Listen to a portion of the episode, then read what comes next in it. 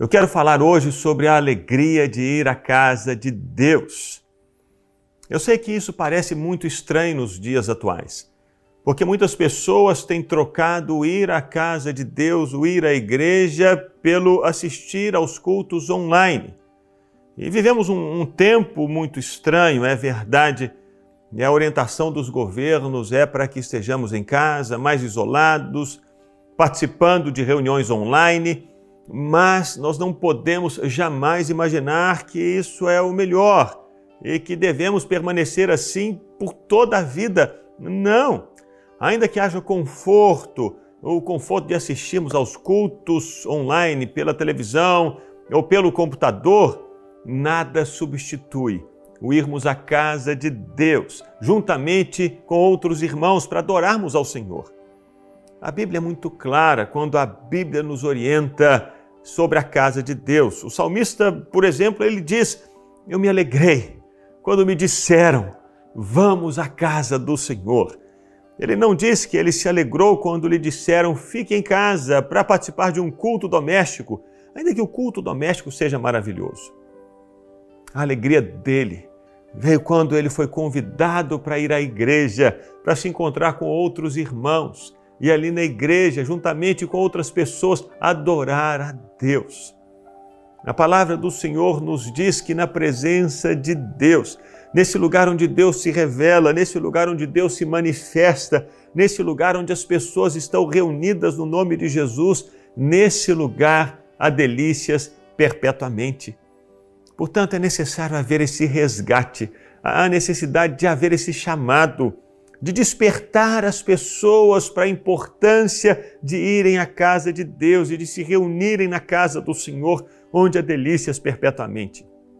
Há muitos anos atrás, a Ana gravou um cântico com essa chamada: vem adorar a Deus, vem celebrar aquele que te deu a vida, vem, vem adorar a Deus.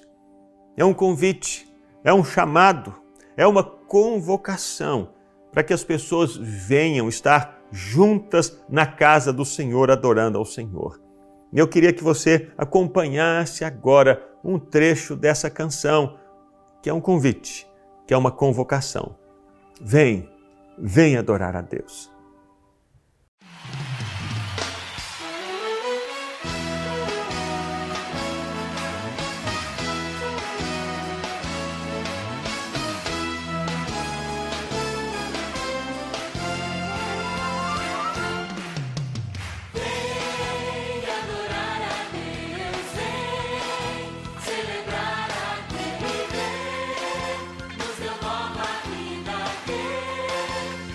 Why?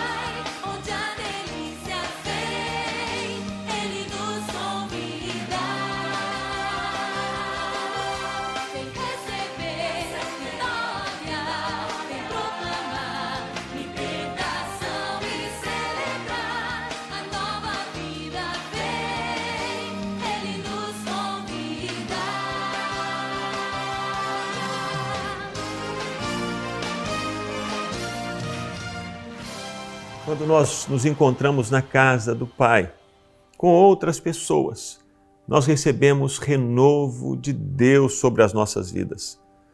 Muitas vezes o nosso coração está tão angustiado, tão triste, que o nosso coração não encontra em si mesmo forças para cantar, forças para orar.